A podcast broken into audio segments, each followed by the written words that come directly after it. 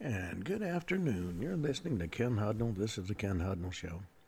Coming to you from our studios right here in exciting El Paso, Texas. Gateway to the Old West and the most haunted city in the country. Well, today is March 27th, 86th day of the year. 279 days remain to the year's over with. And it's in El Paso, it is cold. Now, for uh, holidays and national days and all that, it's National Spanish Paella Day. Celebrate Exchange Day. Well, that's where we allegedly honor dedicated souls for their service. Like John Kerry, who's fighting climate change in his private jet, he flies the world fighting climate change.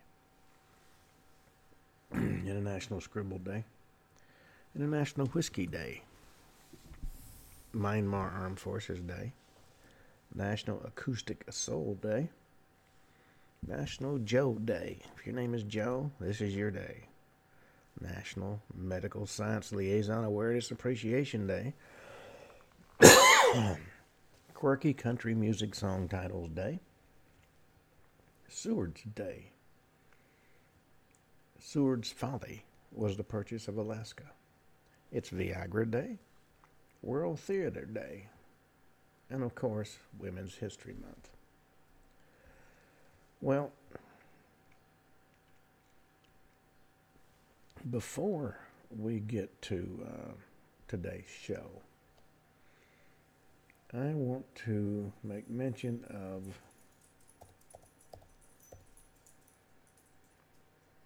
a um,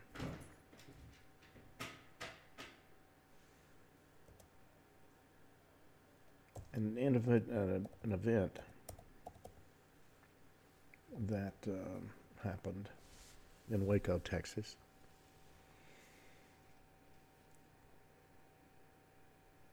It lasted from February 28th to April 19th, 1993. 51 days. Uh, it's about, it actually happened at Mount Carmel Center in Elk, Texas.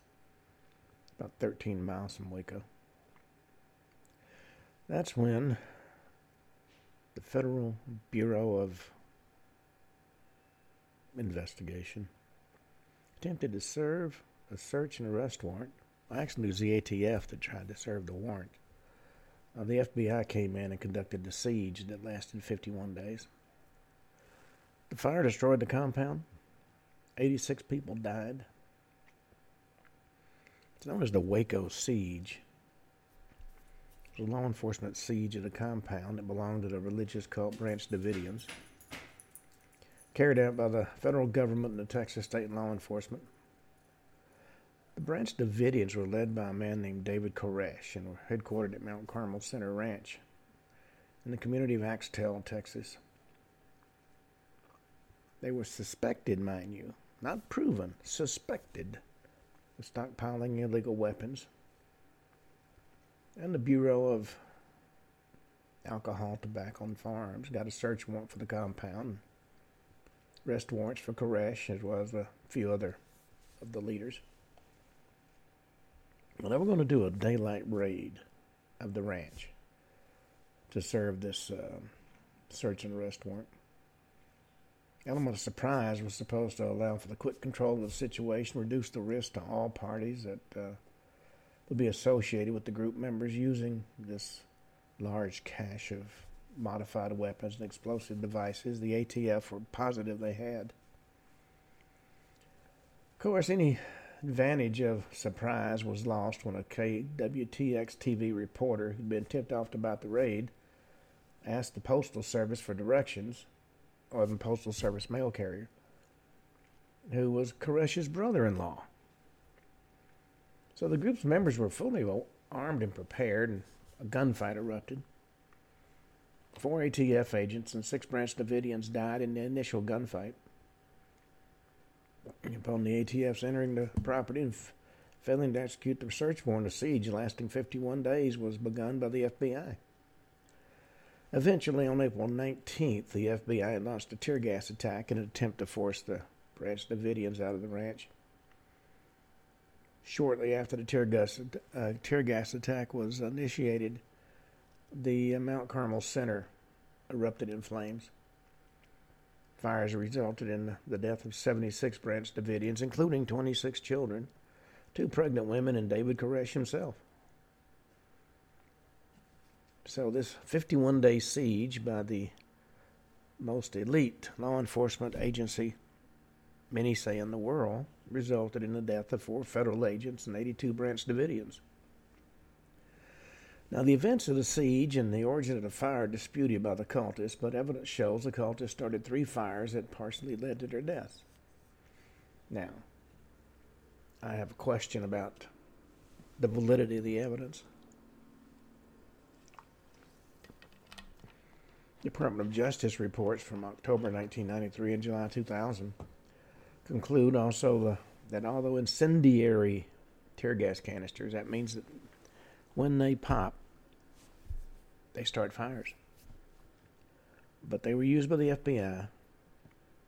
The Branch Davidian started the fire, complete with evidence from listening devices recording uh, a very specific discussion between Koresh and others about pouring more fuel on piles of hay as the fire started. Aerial footage that showed at least three simultaneous uh, ignition points at different locations in the structure. Now, the FBI swears none of their agents fired any live rounds on the day of the fire. And once again, the cultists contend that live rounds were fired by law enforcement and suggest that a combination of gunshots and flammable tear gas were the cause of the fire.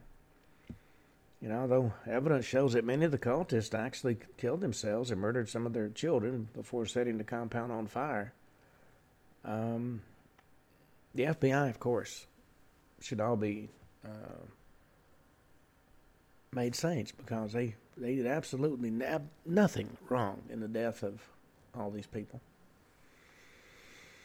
Of course, a reporter talking to the one mail carrier who was the brother in law of David Koresh could not have been anticipated, but then again, clearly the news media was notified. Uh, and that raises a lot of uh, fascinating questions. Well, I just wanted to make mention of that because uh,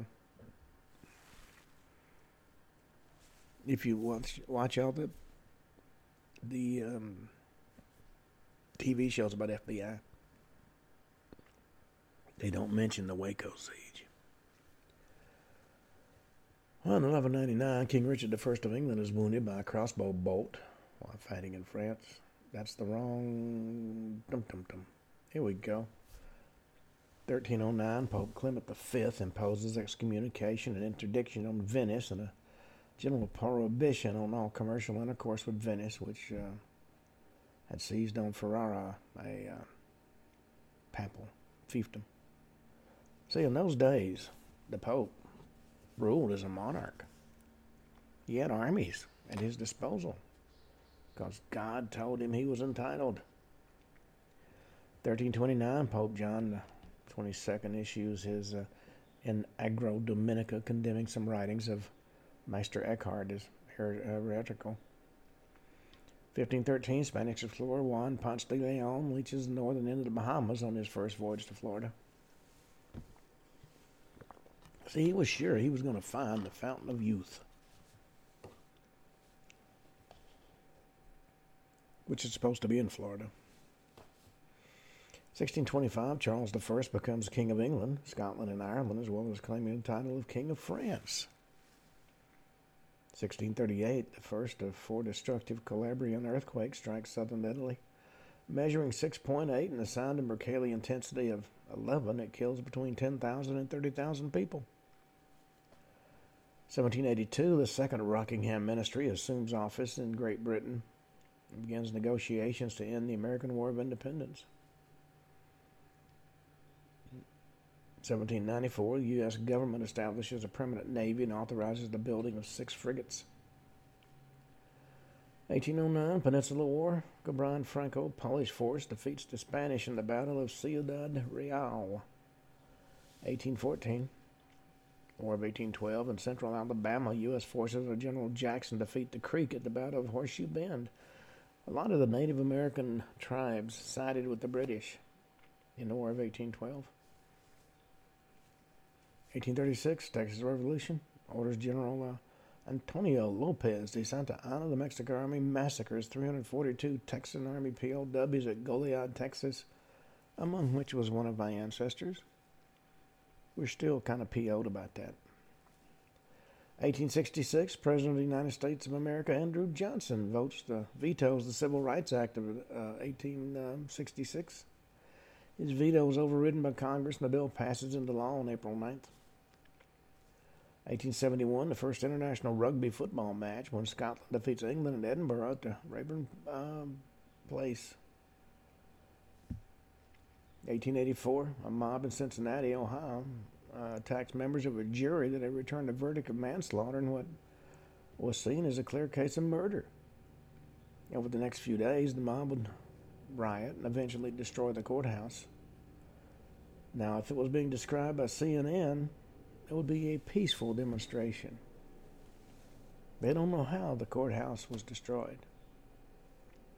1886, Geronimo, Apache warrior, surrenders to the U.S. Army, ending the main phase of the Apache Wars. Uh, the Army eventually beat uh, Geronimo by uh, just sealing off all the water holes. Eventually, the even the Apaches had to throw in the towel. 1899, Emilio Aguinaldo leads the Filipino forces in the, for the only time during the Philippine-American War at the Battle of Marilao River.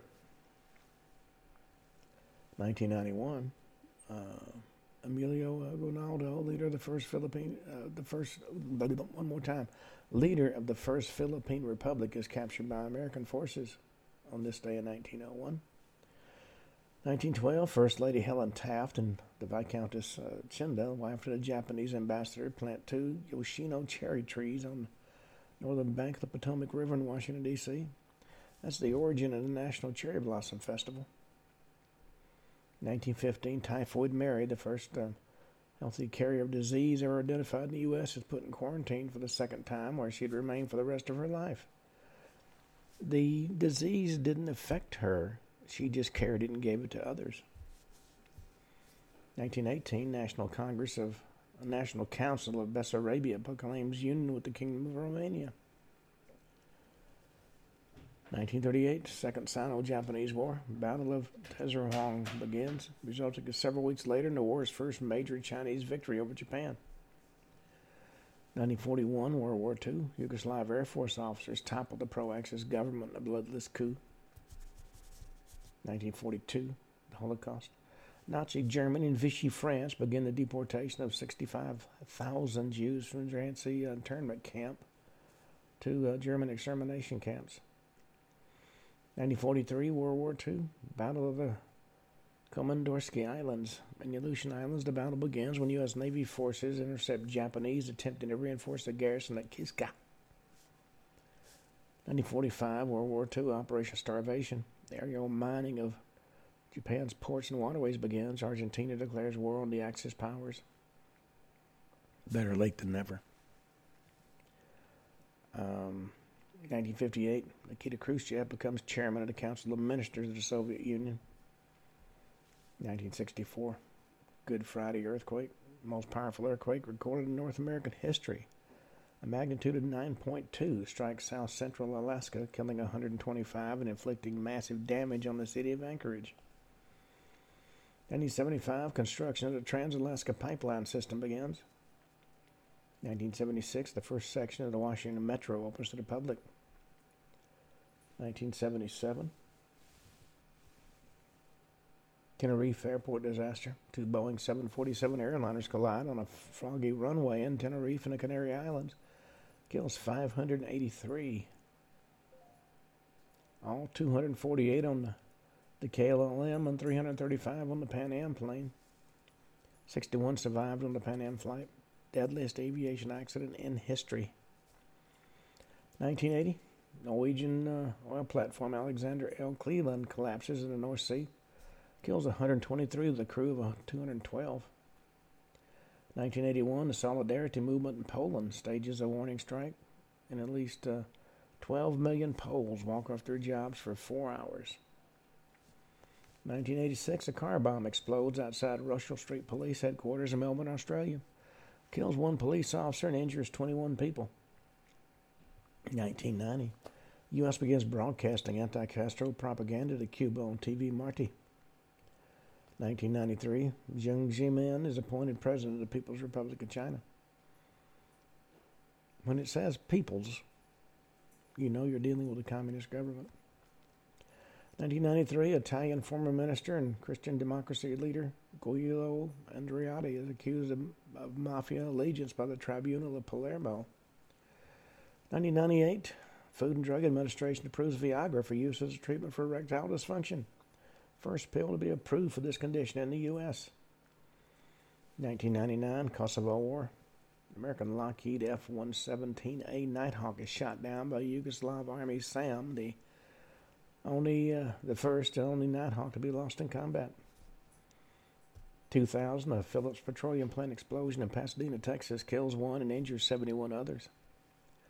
2002, Passover massacre. Palestinian suicide bomber kills 29 at a Passover Seder in Catania, Italy. 2002, also, Nanterre massacre. In Nanterre, France, a gunman opens fire at the end of a town council meeting, resulting in the death of eight councilors and 19 other people are injured. 2004, HMS Scylla, decommissioned the Leander class frigate, is sunk as an artificial reef off Cornwall first of its kind in Europe. 2009, the dam forming Situ Gintung, an artificial lake in Indonesia, fails, killing at least 99 people in the ensuing flood. 2014, Philippines signs a peace accord with the largest Muslim rebel group, the Moro Islamic Liberation Front, ending uh, decades of conflict. 2015, Al Shabaab militants attack and temporarily occupy a Mogadishu hotel, leaving at least 20 people dead. 2016, suicide blast in Gulshan E Iqbal Park in Lahore claims at least 70 and leaves over 300 injured. Targeted a bombing or Christians celebrating Easter. In 2020, North Macedonia becomes the 30th member of NATO. Well, that's the end of our little history segment. We're going to talk about a few more ridiculous crimes You know, interestingly enough, while there are some truly brilliant criminals, there are some others that are certainly not the sharpest knife in the drawer.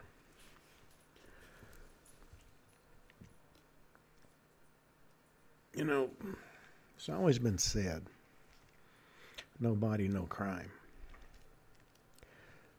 The uh, there was a French teen known by his YouTube handle as Eldure Metallic who achieved internet fame with a $1,200 robotic arm built for one purpose to steal $1 cans of Coke. This hooked appendage with a mechanical pincher operated by a video game controller can penetrate even the most unwilling vending machines and raid what's in it. Nothing less than the best French invention since the guillotine. But there's no such thing as a perfect crime. The arm's first public theft was a a Coke Zero, which, let me assure you, doesn't hold a candle to, to actual Coke. Now, remote control isn't new, but virtual reality robot uh, avatars are. According to BBC, robots controlled remotely over the internet are becoming increasingly common and that's raising troubling criminal concerns. Burglars in Botswana could send a bank robbing robot to uh, Boise with uh, virtually no risk to themselves. Now, why anybody want to go to Boise's anybody's guess, but they could. Now, narco trafficking has been on the rise for decades, so it's no surprise drug lords are increasingly investing in robotic technology.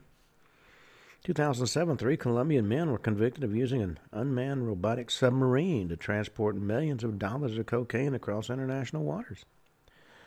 Academic journal IEEE warns of gun packing, drug selling robots roaming our streets someday.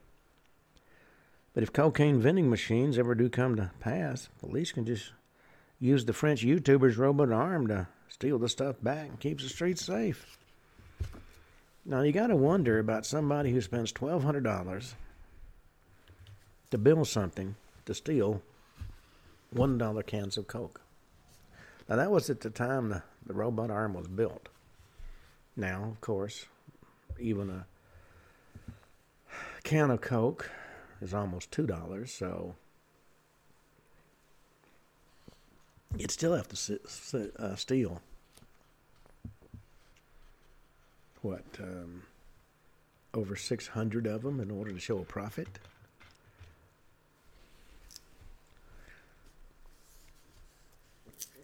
You know, some of the goofiest people I've ever met are lawyers. And one of the first things my father said to me when I graduated from law school was lawyers should be seen and not had. Well, some of the quotes lawyers are known for should give you an idea. F. Lee Bailey said, I get paid for seeing that my clients have every break the law allows. I've knowingly defended a number of guilty men, but the guilty never escaped unscathed. My fees are sufficient punishment for anybody. And certainly that is quite true. Uh, Evelle Younger said an incompetent lawyer can delay a trial for months or years. A competent lawyer can delay one even longer. William Baxter said, I never met a litigator didn't think he was winning right up until the moment the guillotine dropped. John J. Osborne Jr. said, We lawyers shake papers at each other the way primitive tribes shook their spears. And Roy Cohn said, I don't know. I don't want to know what the law is. I want to know who the judge is. Because quite often, the law doesn't make any difference. I'm doing a, a case that's been going on for nine years. They've thrown 14 attorneys at me. And no matter what the evidence is, it was reported to me that a federal judge said, I'm not going to rule against my friends, not on behalf of a pro se. Now, pro se, somebody represents himself. If you want to spend the money to go get a high priced attorney, the judges smile. But if you take money, as one judge said, took money out of his friends' pockets by not hiring a local attorney. No, they, they were very upset. Now, the attorney we had took a bribe to walk away. He was promised a judgeship if he dropped the case. That tells you what goes on in El Paso. See, here, veterans, especially disabled veterans, have access, access to federal grants that are uh, aimed at dealing with certain issues disabled veterans have to deal with. And as one contractor said to me, You're a walking ATM as far as we're concerned. And we know if we keep the pressure on, you're going to start spewing that free VA money. So they got an insurance company to fund a nine year attack.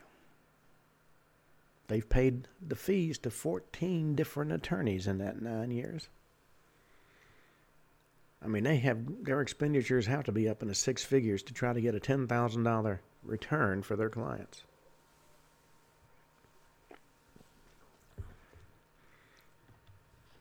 And even though the evidence shows the clients and the attorneys lied, knew they lied, that's okay with the judge because they're fine, upstanding people. You know, some criminals actually go someplace to commit their crimes and get caught. But there are those that thought they had a better idea. They thought they'd just phone it in. In August of 1996, a 19 year old uh, Dontario Beasley was stranded in Little Rock, Arkansas, and called police to request a ride downtown. When informed it was against police policy to give rides, that's what taxis are for. He hung up, waited a few minutes, and called back. And he reported a suspicious looking person loitering near a phone booth. and then he gave a description of himself. We thought that'd get him a free ride downtown to the station where he'd be questioned and released. Instead, he got a free ride downtown, was charged with calling in a false alarm.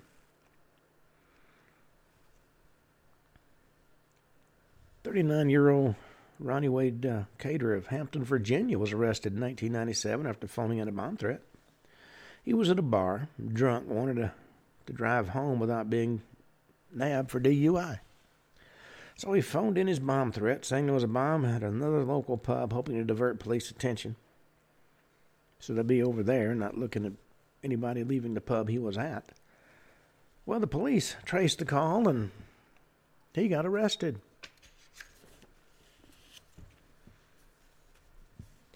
You know, some, as I said earlier, uh, criminals are not the sharpest knives in the drawer.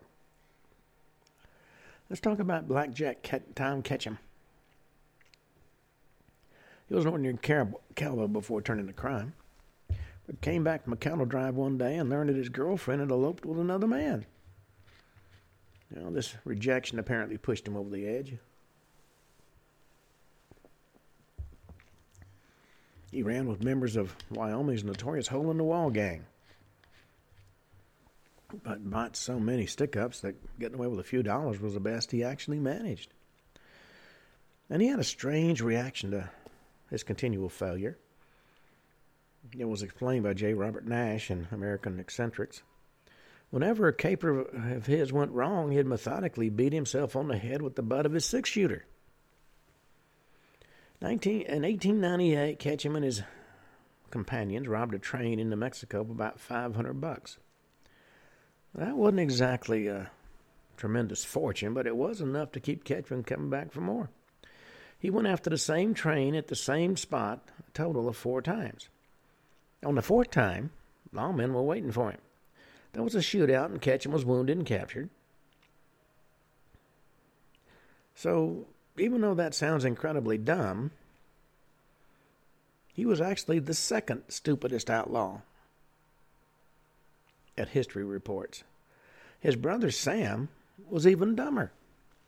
While Blackjack was in prison, Sam masterminded another identical robbery of the same train at the same spot. He got himself killed in that attempt. Well, in 2006, Detroit Lions defensive line coach Joe Cullen was ordering food at a Detroit area Wendy's, Wendy's drive through. Police later pulled him over after getting a call from Wendy's. See, Cullen was actually nude. A week later, he was pulled out again, or pulled over again by Detroit police. This time he was wearing clothes, but he was drunker than Cootie Brown. For the naked incident, he paid a $500 fine. For the drunk driving, he paid a $300 fine. And for both, he paid a $20,000 misconduct fine to the NFL. Conduct unbecoming a football player. I didn't know there was such a charge, but apparently there is. Well, Plaxico Burress wide receiver for the New York Giants. He caught the game winning pass in the 2008 Super Bowl. Later that same year, he went to a New York City nightclub called LQ.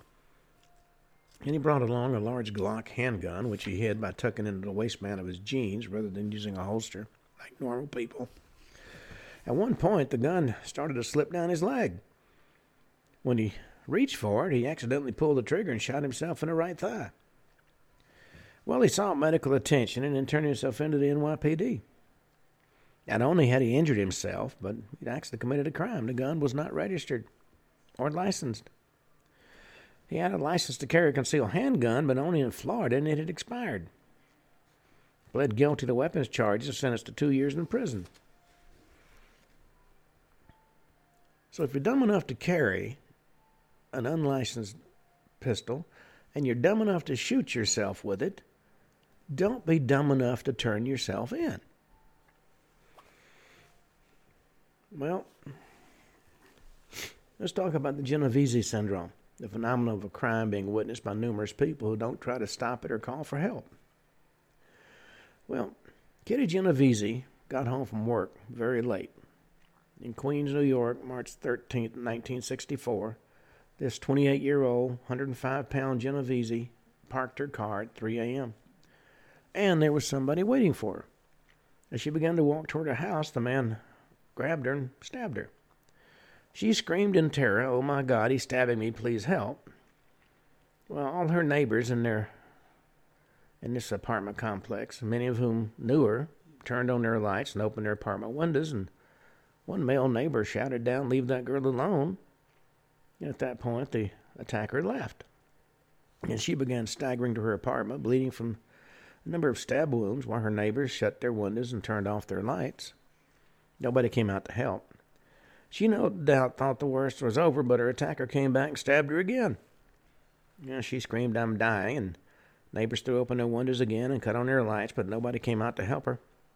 And once again, the attacker ran off. Well, she crawled into the vestibule of an apartment house and lay there bleeding for a number of minutes.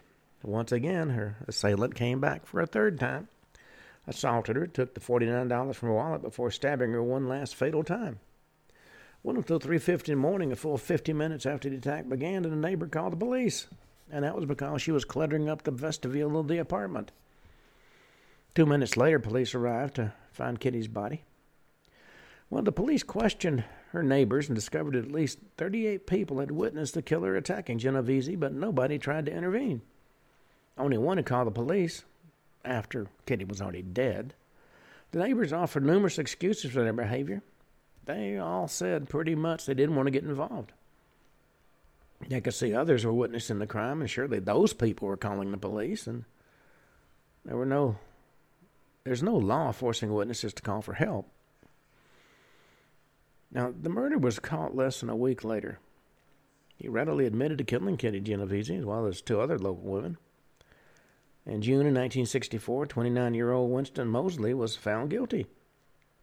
But Kenneth Genovese has not been forgotten.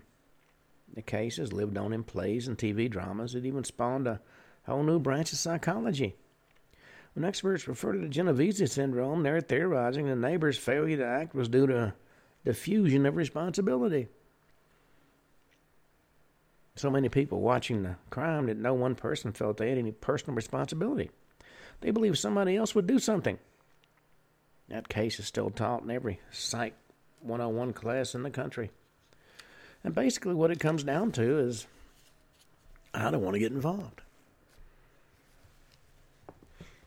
Well, Turkey's president, Recep Tayyip Erdogan, elected in 2014, has been widely mocked for not being able to take mockery.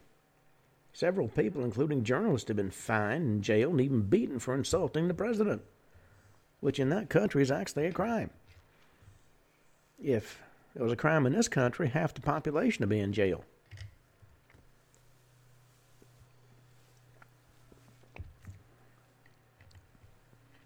Bilgin Sifsi, a doctor in Turkey's public health service, discovered that the Hardaway after he posted a Facebook meme comparing President Erdogan to Gollum, the skulking creature from Lord of the Rings films. Or did he? When Erdogan saw the meme, three side by side pictures of himself and Gollum with similar facial expressions, he had the doctor fired from his job and put on trial for publicly denigrating a state official. If found guilty, the doctor would be facing two years in prison.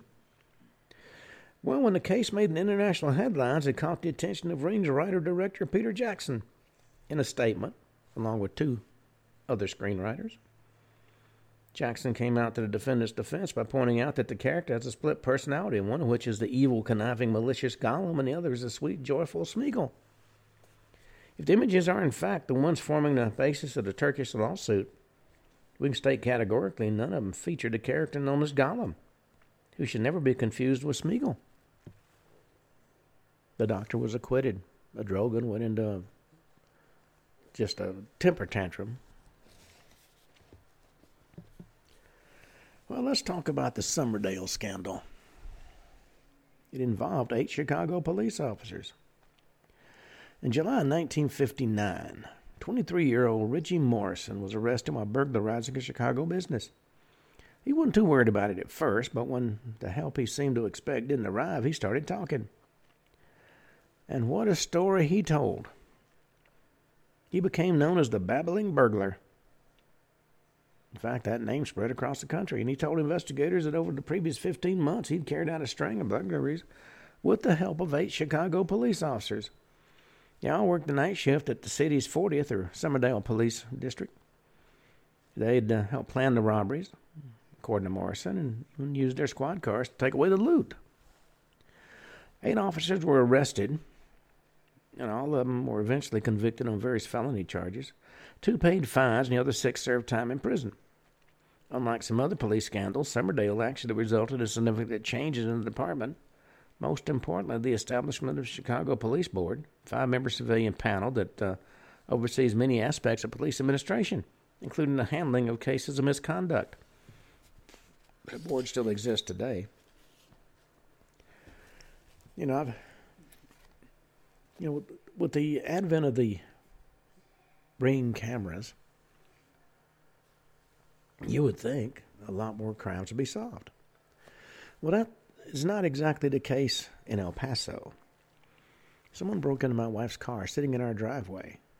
The whole thing was caught on the ring camera. He even stood in the light from the uh, attached floodlight after he broke into the car to look at the garage door opener he expected to give him free access to the house. Well, when the police were called, eight hours later they showed up. And they had no idea how they were going to find this man. I mean, the camera even caught the tag number of his car. But the Keystone cops in El Paso couldn't find him. No idea how they were going to find him. I said, How about checking the license number? Well, you know, that might be an invasion of his privacy. The man's a crook. It's on camera. What more do you need? A written confession? Well, you know, another interesting aspect is just because you lead a life of crime doesn't mean you can't be well mannered. January 2004, a man went into the Wells Fargo branch in Phoenix, Arizona, waited his turn, walked up to the counter, and told the teller, This is a robbery. I need uh, $1,500 in 50s, please. Made no threats, didn't show any weapons. Teller gave him what he what she had, and he smiled, walked out the door. According to one police officer, it was like Emily Post does a bank robbery. And certainly, um, it's been my experience, especially here in El Paso, they can't do enough for the crooks. Nazareno Rodriguez and Sebastian Gallardo, two prisoners in Argentina, who had been accused of robbery, able to unscrew their jail cell door and make a middle of the night escape.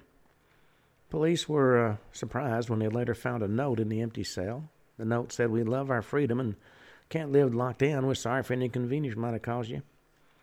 One police officer said they were so cheeky, we couldn't believe they left a note. But we'll find them. Uh huh. Thieves stole more than $207,000 from a London ATM machine. And seven days later returned 187000 of it Barclays Bank employees found it in a garbage bag just inside their door. Bank spokesperson told the, the Sun, We do offer cashback facilities, but we didn't expect anything quite like this. You know, it kind of goes along with what Will, Will Rogers once said Make crime pay, become a lawyer. And some of the biggest crooks I know are lawyers. You know, one of the most intriguing environmental legal battles took place from 1997 and 1998 between uh, the spring pond beavers and Marnie, Michigan, and the Michigan Department of Environmental Quality. The beavers, doing what beavers do, dared to construct a dam on uh, Marnie resident Stephen uh, uh, property.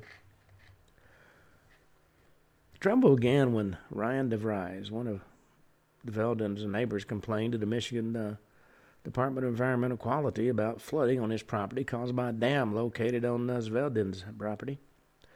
The DEQ responded to DeVries instead of um, Veldin, accused DeVries of participating in unauthorized activity, specifically the construction of two illegal wood debris dams across an outlet stream of Spring Pond. And such illegal activities carried a $10,000 fine per day. DEQ ordered DeVries to cease and desist construction on the dams and remove all the wood and brush in time for a site inspection by DEQ agents. And if you wonder about a uh, Department of Environmental Quality having uh, agents, El Paso has trash police. Oh, I offended him terribly when there was a piece of styrofoam in my recycle bin. Now, they talk about recycle, but let me tell you, I've been out at the, the dump and watched the recycle trucks back up and dump it in the dump and then happily go on their way. Well, DeVries forwarded that letter from the DEQ to Sveldin because it was Sveldin's dam, not his. When Vedden uh, received the DEQ letter from DeVries, he responded to the DEQ on Spring Pond Beaver's behalf. He asked all the right questions. Was the DEQ discriminating against the Spring Road beavers, or all beavers required to file a permit before beginning dam construction?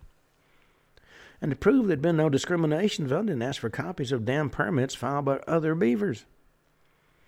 He informed the DEQ if they were serious about dam removal, they'd better tell the proper parties. The beavers. Mr. Veldin uh, was especially concerned that the state preserved the beavers' civil rights. Was the state going to arrest the beavers? Would the beavers be read their rights? Would the state provide legal representation? He finally ended his missive by saying, In my humble opinion, the Spring Pond beavers have a right to build their unauthorized dams as long as the sky is blue, the grass is green, and water flows downstream. The Michigan DEQ inspected the site and dropped the investigation after the dam was removed and the beavers moved on. It's rumored the beavers have returned to Spring Pond, the original scene of the crime, for an encore performance. You know, I, I would suspect it would be quite an interesting trial for the DEQ to bring charges against the beavers. be a hell of a TV show. You can call it Leave It to the Beavers. Let's talk about the story behind one of the West's most infamous outlaws Billy the Kid. I wrote a book about him. Christened Frank Henry McCarty in New York City. I'm sorry, Patrick Henry McCarty. Was practically a kid, just 21 when he allegedly died. Now, it turns out he actually didn't die. He, um, a friend of his was killed by uh, Pat Garrett, and uh, Garrett helped Billy, his main squeeze, and his illegitimate son, known as Patricino, leave. And uh, uh Billy died in the 30s in um, Silver City, New Mexico. It said he was a nice boy and a good dancer, but he fell under the influence of a young man known as Sombrero Jack. And that led to Billy's first crime. At the age of 16, stole clothes from a Chinese laundry in Silver City, New Mexico. Well, for the next two years, he worked as a cowhand until the day he, he shot his first victim, a blacksmith who called him a pimp. And there was no turning back from that. Going by Billy the Kid, William H. Bonney, and a few other alienness, alien aliasness. he spent the rest of his life stealing horses, rustling cattle, robbing stagecoaches, and killing the occasional lawman here and there. 1880, acting on a tip, Pat Garrett found Billy and arrested him and some of his gang. Kid was convicted of the murder of Sheriff William Brady, which had happened three years before. He was scheduled to be hung but escaped, killing two deputies in the process. Well, Garrett tracked Billy down a few months later before the kid had a chance to go for his gun shot him through the heart in a dark bedroom. Two states, New Mexico and Texas, claimed to be the final resting place of Billy the Kid. But in actuality, it was a member of Billy's gang who looked a good bit like him that Pat Garrett shot And uh, Billy and a friend had been in the dark bedroom. Pat Garrett was there waiting on him. He hit Billy in the head with his pistol, shot the friend, pushed the friend, uh, Billy's body under the bed, and everybody identified the dead man as Billy. Uh, Pat, uh, when he went, took a number of deputies with him, but he made sure every deputy did not know what Billy looked like. Now, it's quite an interesting story. The book I wrote is called The Border Escapades of Billy the Kid. You can get it on Amazon. Well, let's talk about public enemy number one Al Capone. Capone's parents immigrated from Naples to Brooklyn when the gangster to be was born in uh, where the gangster to be was born in 1899. He was a B student till he quit school in the sixth grade. Grew up in a rough neighborhood and joined two kids' gangs, the Brooklyn Rippers and the Forty Thieves. Worked various low-paying jobs, but found he made better money working for gangsters. Went to work for Frankie Yale, who was a gangster at the Brooklyn Inn, where he insulted a patron. Her companion attacked Capone with a, a knife, which is how Capone got the wound that gave him the nickname Scarface. By 1918, he had killed two men and fled to Chicago, where he started working for mobster Johnny Torrio. One of Capone's first jobs was to kill Torrio's boss, and he was careful to arrange an alibi for the murder, a precaution he kept during his career. Quickly became Torrio's second in command, and Torrio, as the new boss, uh, assigned Capone to manage bootlegging, prostitution, and gambling operations in Chicago and the suburbs. 1925, a rival tried to assassinate Torrio, who uh, fled Chicago, leaving the business to Capone. And let me tell you, Capone lived large and made headlines like a movie star. He controlled Chicago's politicians and police and uh, launched ruthless wars on rival bootleggers. February 14, 1929, Capone's men and their machine guns mowed down several rival gangsters in what became known as the St. Valentine's Day Massacre. Massacre brought Capone national attention as public enemy number one, but the authorities had trouble pinning the crime on the man who always had an alibi and who frankly owned the Chicago police force. Finally, an IRS investigator accidentally found incriminating receipts that landed Capone in an Atlanta federal prison for tax evasion. Did not get him for violating the law, but for not paying his taxes. Capone landed his organization for prison until 1934 when he was transferred to Alcatraz to to try to cut him off from his gang and the outside world. By 1938, he was serving his sentence in the prison hospital, suffering from dementia brought on by syphilis. After he was released in 1939, he retired to his estate in Palm Island, Florida, and died of natural causes in 1947. Well, let's talk about a bedtime story that uh, sure to keep you up at night. Between 1979 and 1983, five young men between the ages of 14 and 25 were kidnapped, drugged, tortured, and murdered in or around the South Australian city of Adelaide. In 1984, Bevan Spencer von Einem, an Adelaide accountant, was convicted of committing one of the murders and is currently serving a life sentence. Although police believe von Einem took part in all the murders, they lack proof to prove it. And anonymous witnesses, anonymous because they'd been threatened, informed police that while von Einem was guilty, he wasn't alone. He was one member of a shadowy group of prominent Adelaide citizens, including lawyers and doctors, who used their bountiful resources to prey on young men.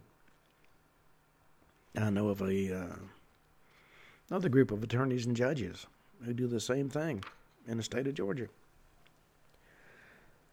Now, other members of this group, called the Family in the Press, are believed to have taken part in all five murders and possibly others along with von Einem. But none revealed who his accomplices were, though he hinted at a group being responsible, and he was unable to provide further information out of fear. A million dollar reward still stands for information leading to further convictions. Cold cases reopened in October 2008, but despite reports of new evidence, no further arrests have been made, and the case remains open, and the million dollar reward is still pending. Well, sometimes criminal plots can backfire.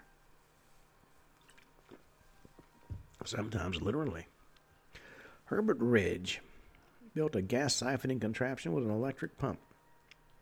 One afternoon in October 2012, he was stealing gas from a parked car in East Mesa, Arizona, when the pumps when the pump sparked and ignited the gasoline, and that caught Ridge's T-shirt on fire. He started rolling around on the street, much to the amusement of kids walking home from school. Then he jumped in his pickup truck and took off. Only problem is he was still on fire, and so was his truck. So Ridge jumped out of the truck and ran away, and his flaming pickup kept going until it smashed into a house and set the building on fire. Neighbors put out the fire and apprehended Ridge, who was taken to the hospital and into jail. Sometimes things just don't work out as you anticipate. 2001, two men broke into the home of 71 year old Faye Olson in the Australian island of Tasmania, tied her to a chair, and poked her with sticks. Robbed her of $550. That was 504 US dollars. The equivalent of. Police found no evidence at the scene except for a leech, fully engorged with blood from a recent meal on, lying on the floor. Officers checked the woman and themselves for signs the leech had been attached to one of them and determined it must have fallen off one of the robbers. Well, DNA samples were taken from the blood in the leech. Seven years later, in 2008, a 56 year old Tasmanian man was arrested on drug charges, and a routine DNA, a routine DNA sample was taken from him and cross checked against a database. It matched the DNA taken from the leech. Peter Alec Cannon eventually confessed to the seven year old crime and was sentenced to two years in prison. His accomplices were never apprehended. Tasmanian police said it was to their knowledge the first time DNA from a leech had assisted in solving a crime anywhere in the world. Well, let's talk about forensic science. An 1800s edition, that is. And though forensics is a relatively new official science, it's been centuries in the making. In 19, uh, excuse me, in 1813, Matthew Orfila publishes the first treatise that uh, systematically catalogs poisons and their effects. And for this, he gets the title of the father, father of modern techno- uh, toxicology. Although there probably wasn't an official ceremony, and uh, certainly no certificates or medals are handed out. Orfila was also one of the first to develop forensic blood tests and to examine blood and semen with a microscope for forensic purposes. In 1835, Scotland Yard investigator Henry Goddard determines that a bullet had uh, a butler had staged an attempted robbery when he traces a bullet back to a bullet mold owned by the butler. This is the first example of bullet matching, as well as one of the first actual recorded cases of the butler did it. 1863. The question in this particular case was Is that blood or a spot of ketchup? German scientist named Schonbein creates the first presumptive test for blood when he discovers that hemoglobin will oxidize hydrogen peroxide. Mixing peroxide and ketchup will simply give you an incredible ketchup, although it's unclear if Schonbein made this particular observation. In 1880, there was trouble in Tokyo. There had been a burglary, and an innocent man had been blamed for the for the heist. In steps, Scottish physician and missionary Henry uh, Faulds, who uses fingerprints not only to clear the accused, but also to bring the actual criminal to justice. And he wrote about using fingerprints for crime solving in the science journal Nature, and spends the next couple of decades in a nasty little letter writing spat with uh, Sir William Herschel about which of the two of them thought up the idea first. Now, Herschel, who shouldn't be confused with the other Sir William Herschel, the guy who discovered Uranus, uh, concedes the point finally in 1917. And then in 1892, Sir Francis Galton of Great Britain publishes Fingerprints, the first book to codify fingerprint patterns, and she ought to use them in solving crimes. Meanwhile, in Argentina, police investigator Juan uh, Vostok develops a fingerprinting classification system based on Galton's work and uses, to, uses it to um, accuse a mother of murdering her two sons and then slitting her own throat to make it look like the work of somebody else. Seems she left bloody fingerprints on her doorpost. Well, that'll teach her to, to do it better next time. And finally, we've got the murderous eyes of Logtown. Now, today, Logtown is an overgrown ghost town near Jacksonville, Oregon. Back in 1861, it was a thriving mining town. But then, tragedy struck. Mary Hinkle and her two daughters, aged 6 and 16, were killed in a fire. Right away, the locals suspected there was more to this than just an accident. It was actually a triple murder. The motive, a hoard of gold that rumor had had been hidden somewhere in Hinkle's cabin. During the investigation, a young photographer told police the last thing a person sees before death leaves an image on their retinas. Well, photography was in its infant, infancy at this point, so the idea wasn't so uncanny. So the photographer set up his gear and took photos of the dead woman's eyes. When the plates were processed, there was no image of the killer. And, in fact, nobody is ever formally charged for the crime. Well, the young man was a Swiss immigrant by the name of Peter Britt, who had gone to become one of Oregon's two most celebrated citizens. He not only started the grape industry in the Rogue Valley, but he was also the first person to photograph what's now Crater Lake National Park. Today, the Britt Music Festival carries his name.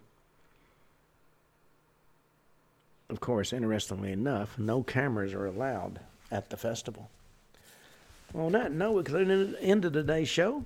We'll be back tomorrow, and once again, we'll be talking about strange crimes and stupid criminals. Until then, this is Ken Hudnall for the Ken Hudnall Show, saying have a truly great evening. With Lucky Land slots, you can get lucky just about anywhere. Dearly beloved, we are gathered here today to. Has anyone seen the bride and groom? Sorry, sorry, we're here. We were getting lucky in the limo and we lost track of time.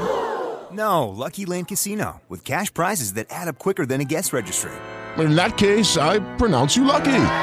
Play for free at LuckyLandSlots.com. Daily bonuses are waiting. No purchase necessary. Void where prohibited by law. 18 plus. Terms and conditions apply. See website for details.